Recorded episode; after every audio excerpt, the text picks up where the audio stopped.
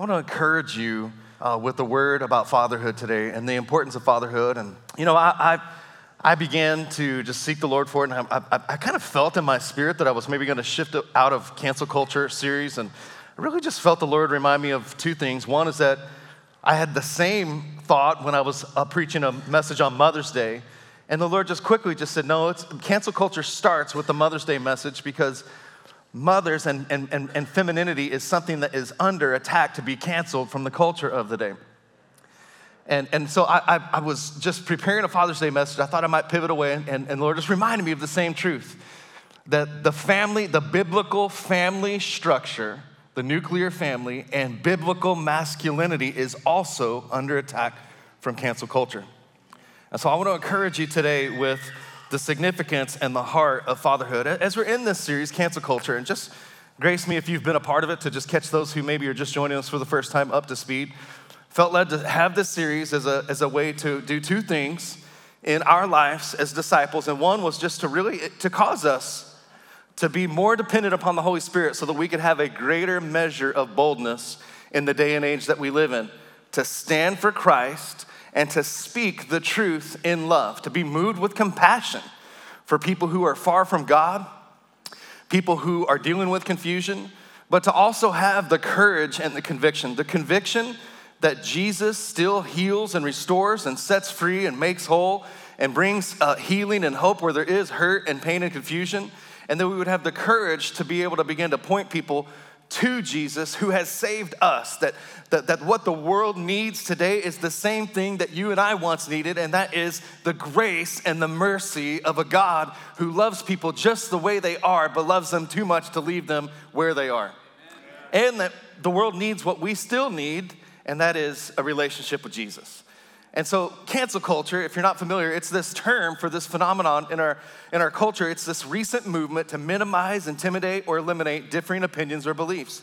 And in an increasing way, especially beliefs, statements, or positions related to family values and biblical morality. And something that's been important for me to say every sermon through this series is that this is, this is not an absolvement for things where people really need to take personal responsibility for ways they've hurt people or things they've done or said. I've used racism as an example. There's no place for, for racism in the body of Christ or anywhere in our culture. There ought to be accountability for people that do things. But unfortunately, this movement to cancel and punish and, and, and penalize people relationally and, and socially and financially has gone well beyond legitimate needs for accountability for legitimate wrongs. It's extended to politics and, and health decisions, and, and again, especially to, to matters of position about sexuality and gender and family. And so, again, part of the heart of this series, twofold, that we would be increased in our boldness to begin to, to be willing and able to be the salt and light, to stand and speak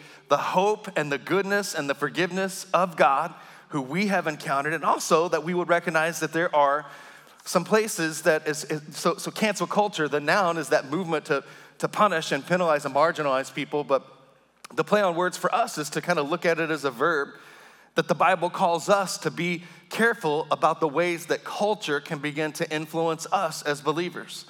And through this series, to be willing to say, God, how are there some ways? Inevitably, it'll be true about every one of us. We look up, and there'll be some area in our life where we realize that the way we believe, the way we think, the way we live, the way we treat others, the way we see God has begun to be influenced maybe more by the culture around us than the kingdom of God within us.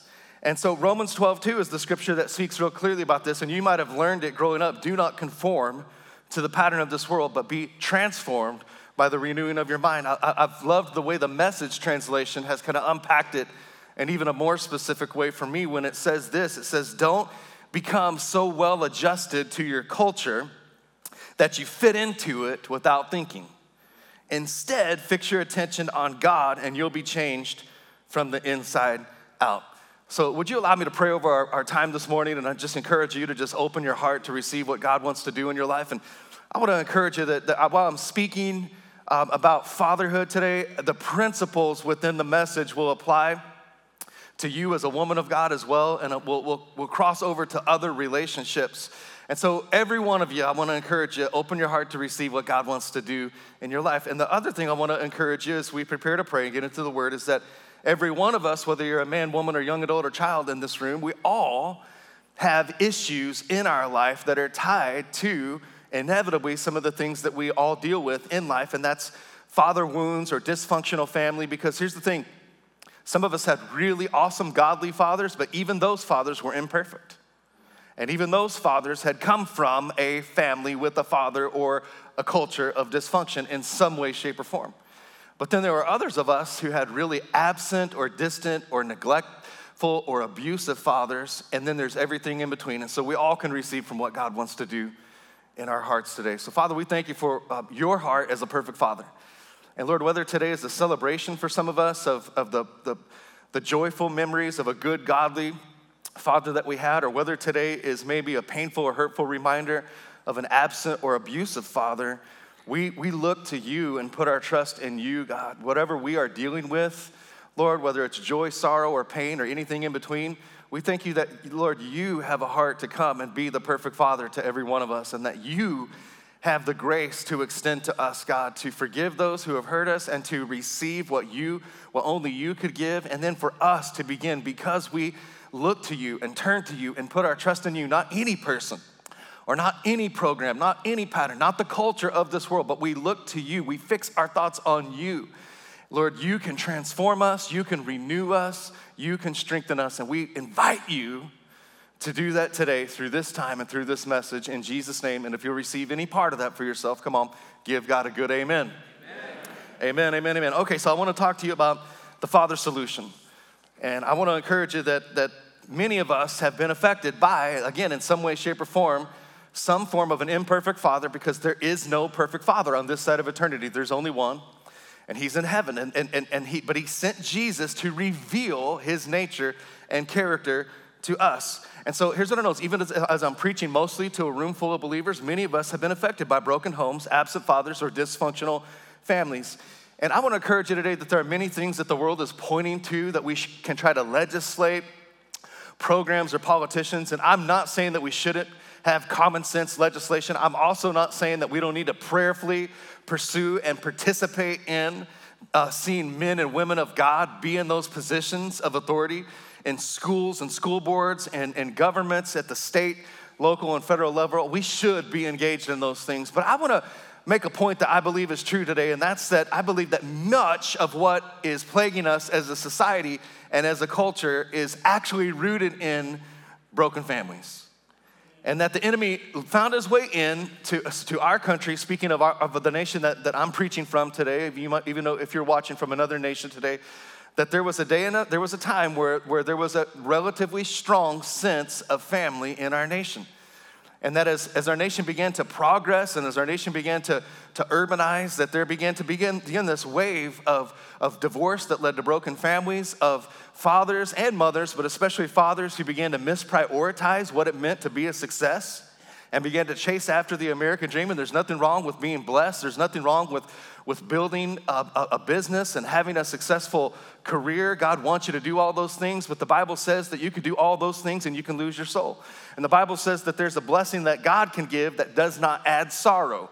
But many, many in our culture, many began to pursue those things, and it caused for there to be an increase, an uptick in divorce rates, which led to broken homes, which leads to what I'm about to share with you today. And that's just a few facts that you can go find for yourself about the impact of fatherlessness on our society.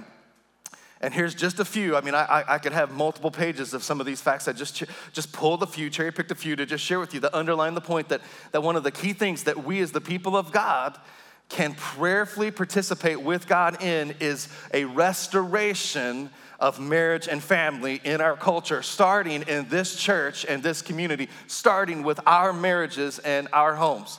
And listen, if you've sensed, if you, again, and, and when, I, when I speak on, on abortion or divorce, what I understand is that it's, it's good to quickly just bring a caveat the grace of God abounds over every sin. And, and again, I just know in this room there are many people who have been impacted by, again, this is not just something that just happened. This is a strategic, specific attack from the enemy on the people of God and on God's most precious possession, which are his children. And so we have to see it differently and we have to receive the grace of God. And even if we've been affected by it or even contributed to it, we have to be willing to say, you know, I, I believe what Pastor T is saying because it's coming from God's word, and I commit to be a part of the solution moving forward. So there's no judgment here, just, just some facts and a, a, hopefully a, a deepening awareness and commitment that we will have to endure in faith and family and marriage. And here's the thing is there's a reason that marriage and family is hard and difficult because it's under attack from its spiritual enemy. And, and the enemy is comes after strategic relationships in your life. And there's no more strategic relationship secondary to your personal relationship with the Lord Jesus Christ than your relationship with your spouse, which leads to a relationship with your children. And so you better believe, I say it often, anywhere where there's power, promise, or potential in God's kingdom, you better go ahead and predetermine to expect opposition. And there's no place in your life where there's, where there's greater power, promise, and potential than in your marriage relationship and in the, your family and the opportunity to extend a heritage and a legacy of faith onto your children. And so you need to understand that, that, that the enemy, if you, if, you, if you are hearing this message and you are under an attack in your marriage and family, there's a way that you can even be encouraged by that. Because most wars that occur in the, in the nations of this world happen over resources. And there's, a, there's potential, there's promise, there's destiny that lies within your relationship, your marriage, and your family. And it's why the enemy of your soul is dead set to come against your marriage and your family. But greater is he who is in you than he who is in the world. We can win this battle. We can win this fight if we will turn to God, if we will, do, if we will not allow ourselves to be swept up, to be conformed, to fit too easily into the culture, but we'll say, no, we're gonna think differently, we're gonna see differently, we're gonna allow God to transform us by beginning to think the way God has called us to think. So here are just a few statistics about the impact of fatherlessness on our society 70% of youths in state operated facilities come from fatherless homes. Fatherless youth, get this, are 20 times, not two times, 20 times more likely to end up in a juvenile correctional center. Um, fatherless children are twice as likely to be sexually or physically abused. 80% of violent crimes are committed by um, fatherless offenders. 90% of teenage arsonists, fatherless homes. 75% of teens who have to seek treatment for uh, chemical abuse, fatherless homes. Teenagers who are, come from fatherless homes, teenage girls, are seven times more likely to become pregnant than those who have a stable family. 85% of behavioral disorders, fatherless homes. Children from fatherless homes are more than twice as likely to commit suicide. So, listen, you would think, and, and by the way, um, at least two of those, I, I did a kind of some, some expansive research on that, which means I just went to several websites. It has to be true if you find it on the internet, right? But, but hear me, uh, the point I was about to make is a couple of those came from the Centers for Disease Control. And maybe not a bastion of conservative Christian thinking, but I'm just telling you, they, they, they, they acknowledge what God acknowledges, and that's that fathers are important. Fathers are important. And you, you might think that if the Centers for Disease Control had their finger on these statistics, that that might be the pandemic that they were more concerned with. But I don't know that we could trust the politicians and programs of the culture to fix this. I think it's going to be up to the men and women of God. And it's going to be caused by by people, men and women of God who commit to fight for marriage and family. It's going to be caused by preachers who stand behind pulpits who are going to who become increasingly willing to take a stand and begin to preach the truth in love, pointing people towards a God who loves and cares and heals and restores even the most hurting, broken, on the brink of divorce type of situations. That is what is going to bring healing and solution to our culture. If you believe it to be true, say amen. amen. So I, I want to encourage you with two different, I've got two kind of separate aspects to this uh, message today. And one, I want to encourage you if you've been affected or you are being affected by what I just said, maybe you didn't fall into one of those categories, but there was pain, there was hurt, there was something that was in, injected into your personal life because of a broken family. I want to encourage you with some steps that I believe that we can take today that can allow us and cause us to be positioned for the healing of God and the restoration of God. And I, I want to give you six points, and, and, and, and all of them start with the, with the, the preface RE. And the first one is, is realize. Realize we live in a fallen world. Realize that, that, that on this side of eternity that sin has entered in, there are going to be challenges and obstacles in relationships. Number two is, and so just own that. This, the, the, the standard that we set, the expectation that we have needs to be tempered on this side of eternity with the realization that we live in a fallen world that's gripped by the, the weight of sin. Number two, recognize that we all have imperfect parents. And I'm just telling you, you, you some of us might have had good parents, but they were still imperfect. And many of you very clearly and obviously had imperfect parents, again, because of abuse or neglect. Number three, and this is really, really important, is that if you recognize, if you realize and recognize, our responsibility, regardless of how much was done to you, is to release them, which is the RE word for forgive them. You know, I say, Pastor T, but you don't know what they did to me. And I'm just telling you, I, I might not know what they did to you, what they said to you, what you hoped that they would do that they didn't do. But I'm telling you that the call of God and the, and the responsibility that you and I have as believers who have been forgiven of much is to find the grace and summon the strength to lean upon the forgiveness and to be reminded of all that we've been forgiven of and to find the grace to, in the simplest of terms, say, they might have abused me, they might have hurt me, they might not have been there for me, but I commit in the name of Jesus Christ to release them and to, find the grace to say, I forgive you. I forgive you. Because you need to hear me. Some of you are riddled with the pain of your past, and much of it is because you're carrying it with unforgiveness. And when you forgive that person in your life, it does not make what they did or said or didn't do to you right. It only makes you free from having to be the one that carries the burden around for that area of sin. Release them, recognize, realize, release them. Today, God, I just pray over this church, over every, every person that's joining us, to anyone who's carrying a father wound today would find the grace to release them. Recognizing that every father is imperfect, realizing that we live in an in a imperfect and a fallen world. Number four, these steps that we can take is the fourth one is rededicate yourself to God. Turn to God and allow Him to be the one that could really only fill that spot in a perfect way in the first place. Allow Him to heal you, allow Him to fill you with a good father's heart. That that's his desire, that's his longing. He understands, he knows, he, he sees what you went through, what you're going through. He sees what you needed, that did, the, the places in your life that didn't get filled with the love or the affirmation or the goodness of a good father on this side of eternity. And I'm telling you that he's right there willing when you meet him on your knees in prayer, when you meet him in your word, when you meet him in Christian fellowship like this, when you meet him in small groups, he is there. If two or three are gathered together, he is there and he is ready and willing to begin to speak a better word. He's ready and willing to begin to bring affirmation about who you are, your identity in Christ. He is right there ready and willing to begin to speak to you and tell you from his word or through a message that a preacher brings or, or through interaction with other believers that you matter to the purposes of God, that God doesn't make accidents, that you were created on purpose, by design, for a purpose. Rededicate yourself to God and allow Him to heal you and fill you. Uh, number five, relate to spiritual fathers. Connect to spiritual fathers in the church. I mentioned it a little bit, I didn't intend to, but last week in my message, it just came out that we, we really this year are focusing on how we can do a better job or focus on men's and women's ministry and how we can take, bridge the gap between our men's ministry and our women's ministry and our youth ministry, where we're making disciples of our teenagers because more and more and more and more young people are coming into our student ministries with the absence of a father or a mother in their life. And we realize we've got to begin to not just see the problem, all those statistics and the others that I could have put on paper and presented to you today. We've not just got to see the problem. We've got to say, Lord, how can we be a part of the solution?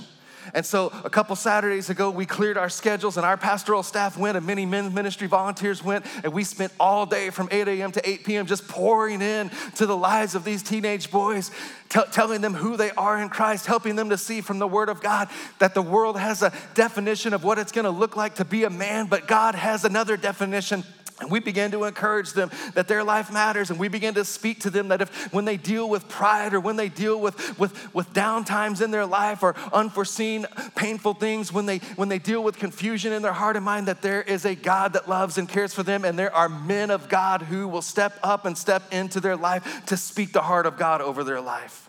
And so here's the invitation that we have. Begin to relate to spiritual fathers. You've got that void in your life. Man, begin to look for spiritual dads in this room Begin to get involved in life groups. Come on, I'm telling you, that's a great context to begin to, to see. And it might not necessarily be an older guy with gray hair, sometimes it will be, but you might find someone that just carries that father's heart and begins to rate, relate to you and encourage you and is there for you in your dark hour or your moment of testing, who is there for you to speak the life of God and the word of God over your life. So we've got to realize, recognize, release, slash forgive. We've got to rededicate, turn ourselves to God, trust in Him, and we've got to begin to relate connecting to spiritual fathers in the church. And the other side of that is not just relating as in looking to to receive from spiritual fathers, but begin to say, God, now, would you allow me to become that? Can, can I see that maybe one of the highest honors and callings of my life is to not just be swept up in my business or not just be swept up in going to church, but to begin to say, how do I look around and begin to see that there are, there's, there is a pandemic of fatherlessness and there are men in our church, there are young people in our church. And again, this is a principle that, that conveys over to our women's ministry as well, but begin to say, Lord, would you begin to give me the opportunity to just begin to speak life, to begin to model what it looks like to be a man of God to the next generation. Lastly, we've got to respond. We've got to be willing to take responsibility. We've got to be willing to break the chains and the bondages of dysfunction and fatherless. So we've got to be willing to say that might have been what was modeled to be, that might have been what I experienced, but I'm taking responsibility to say, even though I'm feeling it, and, and it's hard because, because the Bible talks about the iniquities and the sins of previous generations that are passed on, even felt by the third and the fourth generations. But, be, but don't forget that the next sentence of that scripture says, But the blessing and the love of God extends to thousands of generations. And so we could say, listen, I'm gonna begin to connect to the love of God, the blessing of God. I might not have had the benefit of that, but now in this moment, I've become aware that that's what's gonna ta- that's what it's gonna take for me to begin to be healed in the places that I gotta be healed, be made whole in the places that I need to be made whole in my heart, mind, and my emotions, so that I can begin to take a stand with my wife or, or with my family and begin to say, it stops with me, it stops with us. This next generation will be able to look back and see a lasting heritage of godliness, faith, and family values. And listen, if, if you would say, well, that sounds good, Pastor T, but I've already made that mistake, I've already I'm already part of the statistics. I'm telling you, it's, there are no lost causes with God, and it's never too late to start to do the right thing and it might look different to you and it might take a different approach and, and, and, and you might have to actually be reaching back into the lives of adult children, but there is a way for you to begin to take responsibility for things and respond in a godly way. And I'm not telling you it's gonna be easy, and I'm not telling you that the first phone call or email that you send is gonna be received well by that child who maybe you were absent from or abusive to. I'm not telling you it's gonna be easy, but God is still in the business of doing impossible things. It might seem impossible with man, Come on, you know where I'm going? It is possible with who? With God.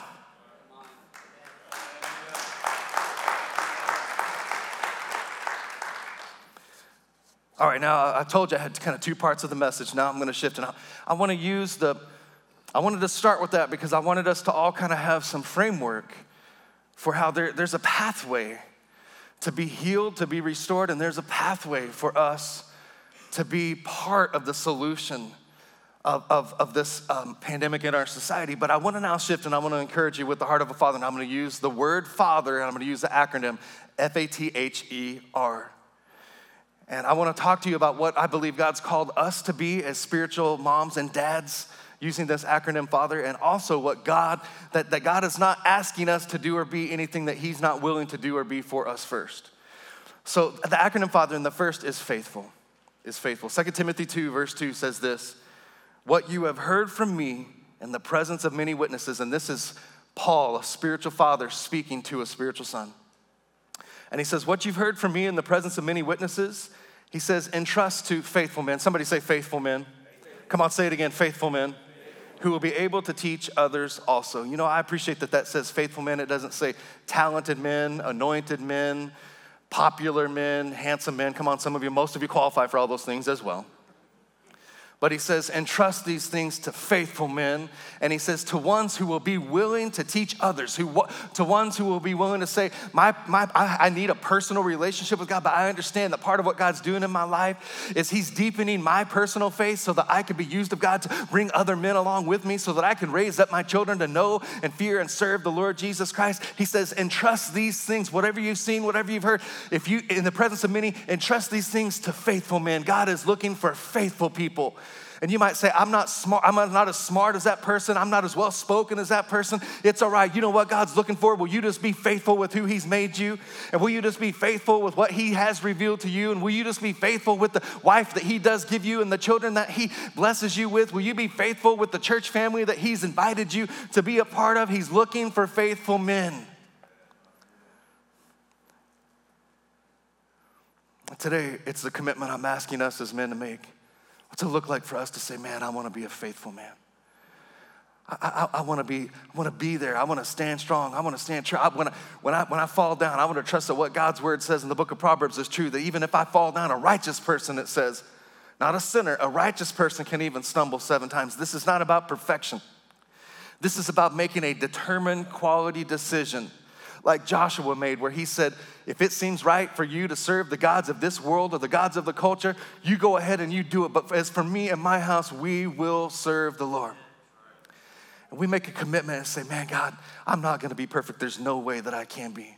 And, I, and I'm still dealing with some stuff because I have the background of dysfunction or a painful past or an imperfect father but would you help me to be found faithful? Would you help me to, to wrap my heart and my mind and my hands around your word and your promises and commit to live that out again and to say, God, whenever I stumble, whenever I fall, would you help me get up and keep moving? Would you help me to, because faithful men are not perfect men. Faithful men are, are men who are willing to say, I rely on the grace of God so that I can be found as faithful.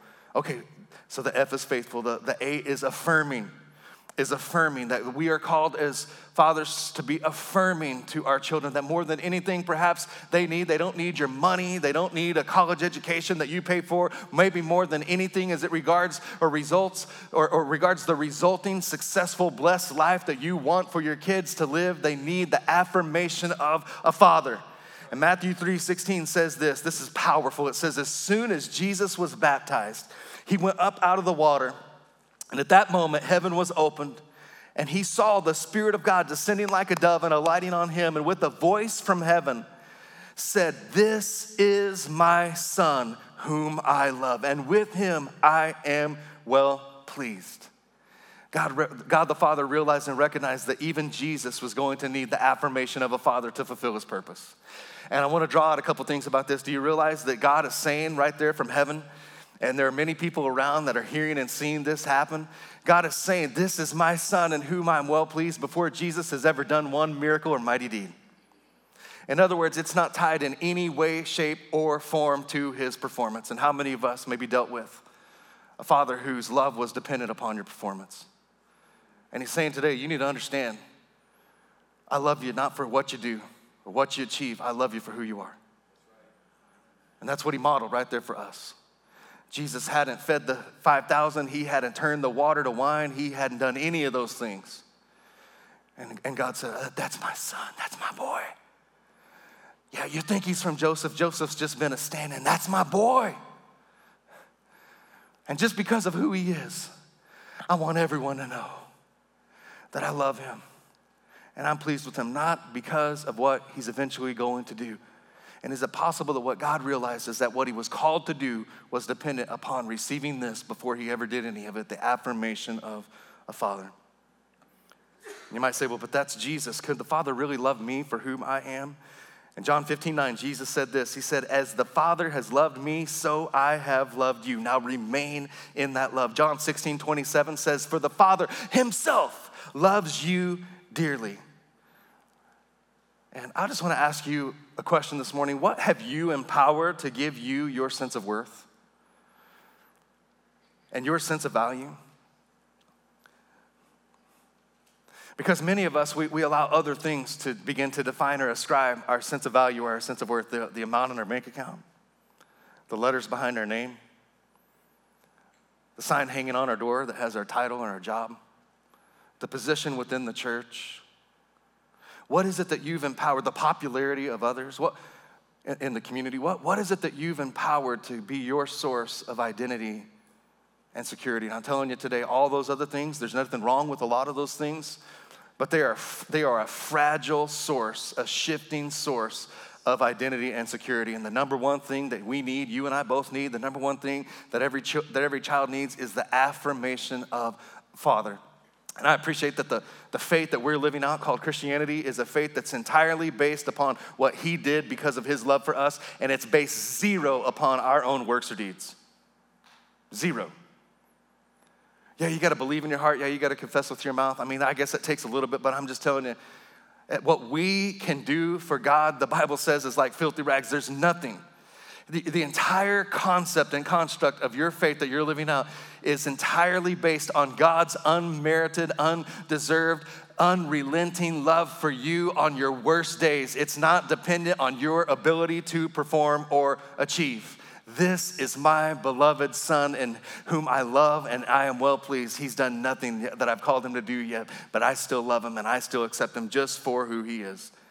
So, faithful, affirming, and T is time.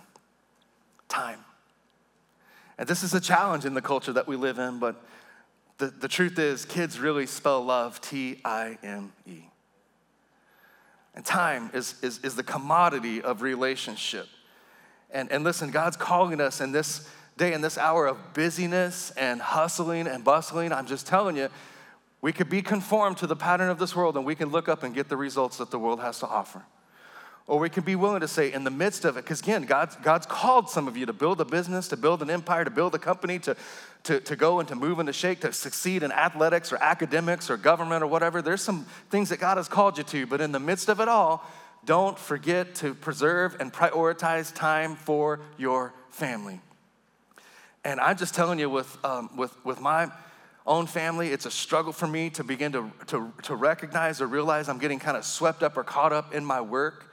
And because, and many times I, I'll just be real with you, sometimes I realize that because when I'm dealing with my own personal pain, or things that, I'm, that God is still just in the process of working out as part of my salvation, I can realize that I actually can kind of begin to hide in my work.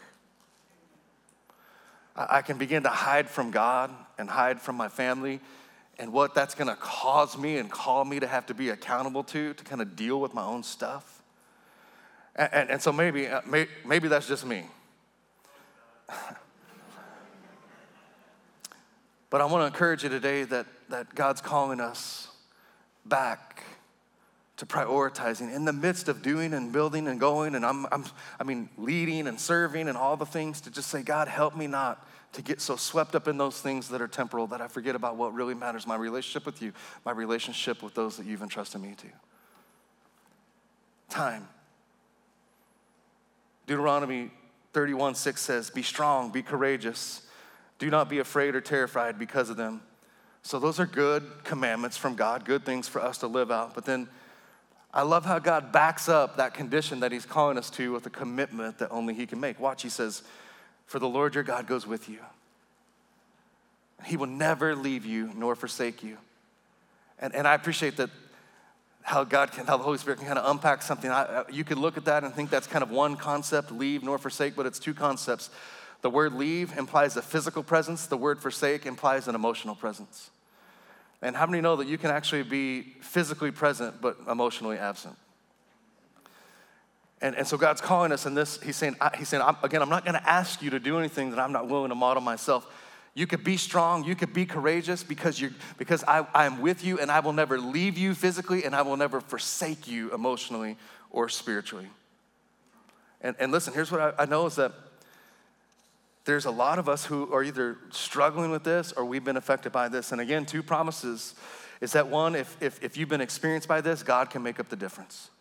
And two, if you haven't lived this out well towards your children or your family, maybe you still have kids that are in your home and you have the opportunity to say, God, would you just help me, just grace me to begin to focus on, on prioritizing time or setting apart time?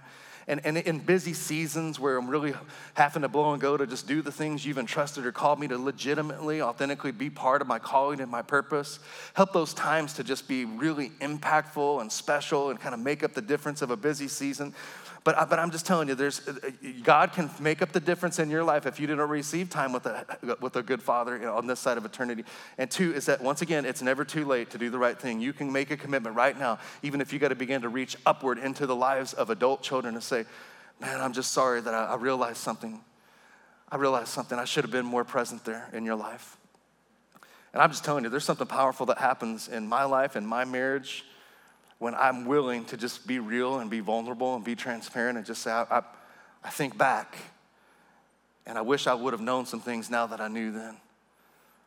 And I just want to apologize that I wasn't as present for your activities or for your sports or for your school. Or when I was home, I'm sorry that many times I was kind of absent emotionally or spiritually, and just watch what it begins to do in the life of.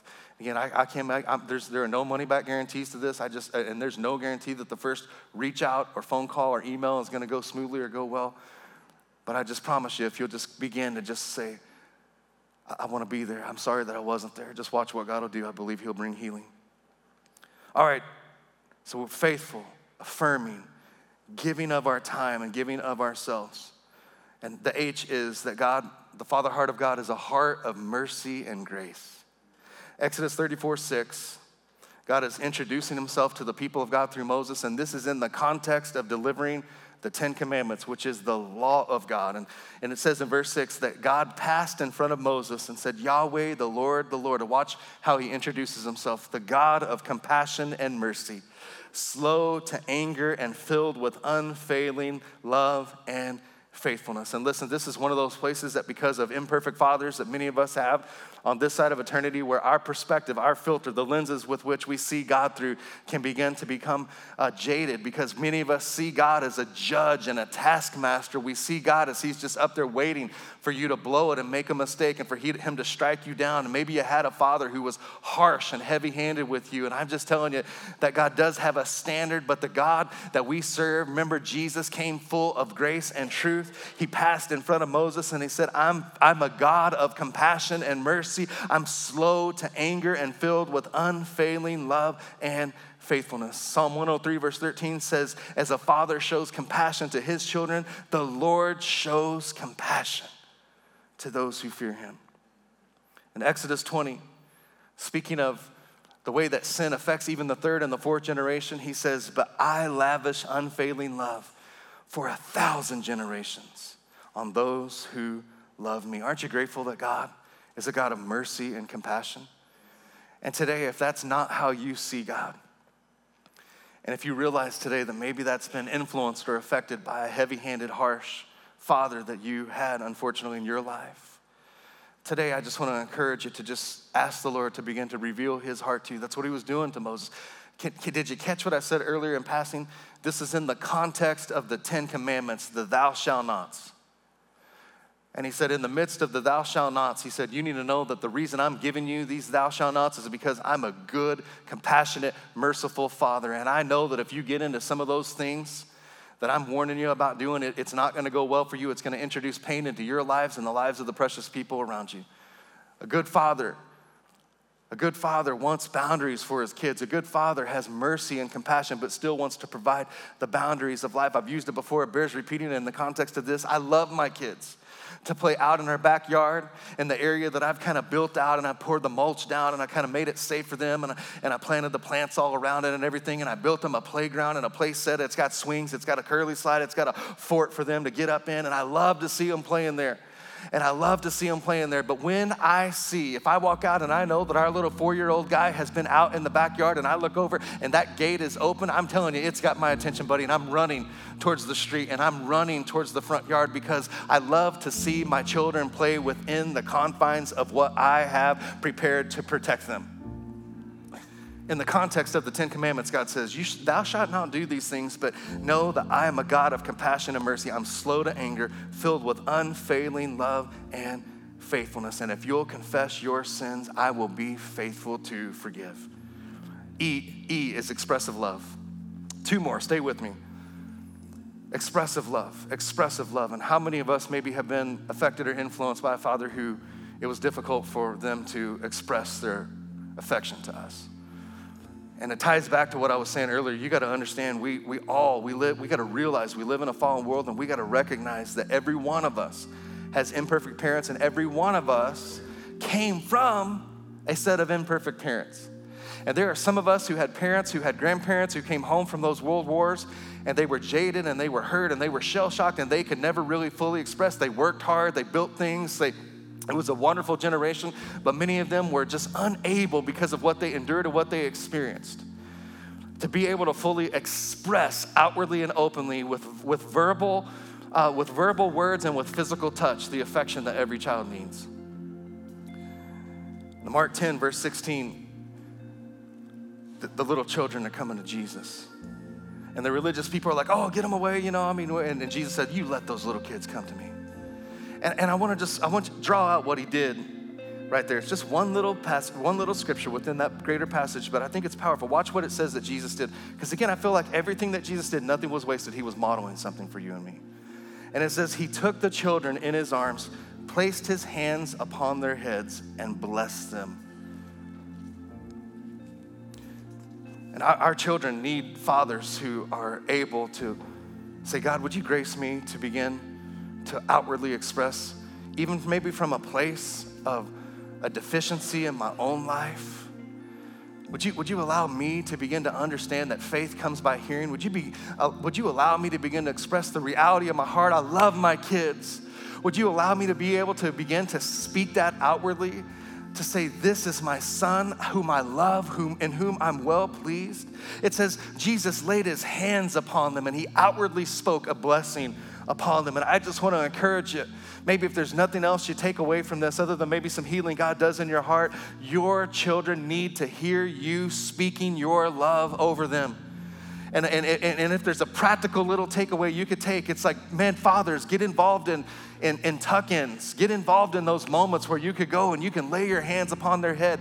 And just, you might not have King James language to pray in, or you might not have all the religious confidence to pray, but just begin to just tell them how much you love them and just begin to bless them in the name of the Lord Jesus. And just watch how God begins to take that one commitment to that little practical discipline and just begin to open up your, your heart and fill your spirit with other blessings and words and promises that you could begin to do what Jesus did for those children. He laid his hands upon their head and he outwardly spoke over their lives. Lastly, we need fathers to operate in relational authority. Relational authority. Relational authority. This is a big one. Relational authority because our culture is the way it is in many ways because parents have abdicated the opportunity and the, and the God given responsibility to be a source of relational authority in the lives of their kids and we've been too consumed about becoming their buddy and their friend, and, and it's good. We should endeavor and hope and believe that God will allow us to have friendships with our children. But first and foremost, your kids need you to be a source of godly relational authority in their life. And what we see is just the opposite. We see kids coming, six year olds, seven year olds, eight year olds, coming with questions about their gender identity and parents taking them and putting them on puberty blockers. I'm just telling you that's child abuse. What we need is someone to say, Let me tell you, son or, or daughter, there is some things, some confusion. There's an enemy of your soul, and let me tell you and point you to the Word of God. Your children doesn't need you to be their best friend when they're a kid, they need you to operate in relational authority, pointing them to the love and the goodness and the truth of Jesus Christ. We need relational authority. John 1:14 says this, the word. So this is the word of God, the written commands and instructions of God. The word did what? Became flesh. And what lived among us? Made his dwelling with us. We've seen his glory, the glory of the one and only God, who son rather who came from the Father, full of grace and truth. The word, the instruction, the law, the authority became flesh and lived it out in relationship. And that's exactly what our kids need relational authority, clear guidelines, clear boundaries, but not operating in the rule of, of religiosity or legalism, but we're us saying, we're, we're, here relationally. You have questions about why we do it this way? Come and talk to me. Come and ask me. I want to be there. I want to relate to you.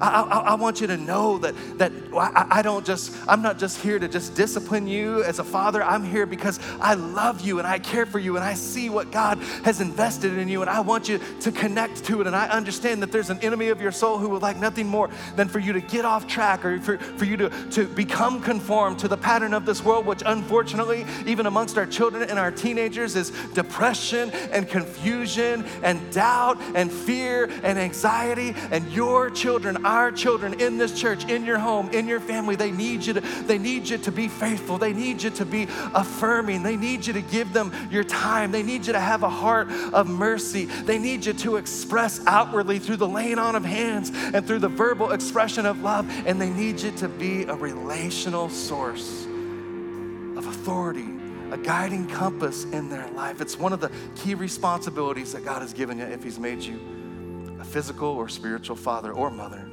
Would you stand to your feet? Let's just allow God a few moments here as we prepare to close to just give us a chance to respond and receive, respond and receive, respond and receive. I, I, I know uh, you, maybe you can even hear a little different tone in this message, and I, I understand it's very sensitive, but it's very important. And I understand that it's something that's very near and dear, and hit, hits home for a lot of us. And I believe that God knows that even more than I know it as a pastor. And that today he, he, he sees, he knows, and more than I even, and that's saying something. Hopefully, you can sense the sense of care that I have for us, for this, this flock, this congregation, but God cares.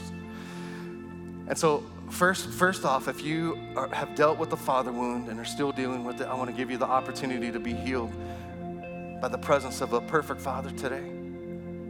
It might take a process of healing, but I believe God can and will do some things in some people's lives today, just where He comes and He, he just touches something, He heals something, He extracts something from your life today that allows you to begin to walk in a different way, live in a different way, see in a different way, receive in a different way, express to others in a different way. Something that God today just wants to come and wants to do, like a great physician. Like a great physician. And I gave us a prescription, but right now in this moment, what I'm asking God is to also to, to do a surgery. To, to, to, to, to with in the way that he could do with his skilled hands. He's a master physician. To come in and just to, to cut away, to heal. So, so Lord, I just thank you for that. And, and I, this, is a, this is a family, this is a safe place. And I, I think there's many of us who would relate to this. If that's you, if you've dealt with a, again, something that was said, something that was done, or an unfulfilled expectation that you had from your earthly father today, would you just lift your hands before the Lord and just say, Lord, would you heal me? Would you allow me to recognize and realize the fallen nature of our world and the fact that he or she was just doing their best, maybe with what they had been given and what they what had been modeled to them, or maybe I'm not even aware of some of the things that happened in his or her life. I'm not even aware of the unforeseen thing that happened or of the thing that was spoken over, over him that caused him to not be able to be what you needed him to be in my life. And so I, I release him, I forgive him today. And I thank you, Lord, that what that means, it doesn't make what happened or didn't happen that I needed to happen right. It just is part of me just becoming free in a deeper, a new way today, in Jesus' name. And then if you are, are a man of God in the house today and you want to commit to, to live this out or walk this out in a new or deeper way, God's just kind of convicted you about just your role in being faithful and affirming and giving your time and expressing love and having a heart of, of mercy for your kids, especially when they stumble or when they fail. And and maybe stepping back in to be that, that, that moral compass that kids need and parents to be a relational source of authority. If you, if you just want to commit to do that in a new, a fresh, or a deeper way for your, for your young children, or even in a, in a kind of a retroactive way, by the grace of God, for your adult children, would you just lift your hands before the Lord to receive? Father, I just thank you for these men of God. I bless them today, God. I bless them. I thank you for their heart, Lord, to, to respond and take responsibility. I thank you, Lord. I pray, Lord, that you would grace us as a church. We see it's rampant. We see all the problems plaguing our society and the way that the statistics bear it out. But Lord, we pray that you would help us as men of God, even in our imperfections, even in our worst days, even but we would rely on your grace in a new and a fresh and a deeper way today that we would be part of the solution. Lord, again, even in our imperfections, that's not what you're asking us to do. You're just calling us to be faithful. And Lord, I just declare that over every man here today. Lord, I pray that you would heal their hearts. I pray that you would strengthen them. I pray that you would call them to a deeper place of abiding in Christ and abiding in the Word and finding and drawing our strength from you, God. We can't do it in our own strength, but God has a way of calling and placing and positioning us into places that, that require us to desperately need and depend upon Him. And I'm just telling you, marriage and fatherhood is definitely one of those assignments. And so, Lord, we just commit and recommit ourselves to look to you, to put our trust in you, to find our forgiveness and our grace in you, Lord, and to be empowered by you, Lord, to be the fathers that you've called us to be for our children and for the, ch- the children of this church and this community in Jesus' name. And lastly, just maybe stay in that posture, maybe heads bowed and eyes closed. I want to give people a chance to come home to their Heavenly Father today, to come home. And maybe you are what the Bible describes and tells of a prodigal son or daughter. You once were close to God in church, serving God. You've drifted, maybe made some bad choices. You've tried to build your life in your own strength. And, and inevitably, if that's you, inevitably each of us who tries that gets to that place that that prodigal son got to where he realized he was he was out of funds and he was out of friends and he realized now i need to go back to my father's house. And maybe maybe he'll just make me a servant in his house. Maybe he'll allow me to just come and just kind of do something do some chores around the house. But the heart of the father was well beyond that before that person, that prodigal son or daughter, had ever had a chance to really to, re, to, to make the right, the wrongs right, and to, to begin to kind of straighten out his or her life, the father came running. The father came running with arms open wide, saying, I've been praying, I've been looking, I've been hoping for this day, and this is the moment where I welcome you back. And, and, I, and, I, and I put a robe on you, and I put a ring on you, and I call a feast for you because all of heaven celebrates, God's word says, when even one person returns back home to his or her heavenly Father.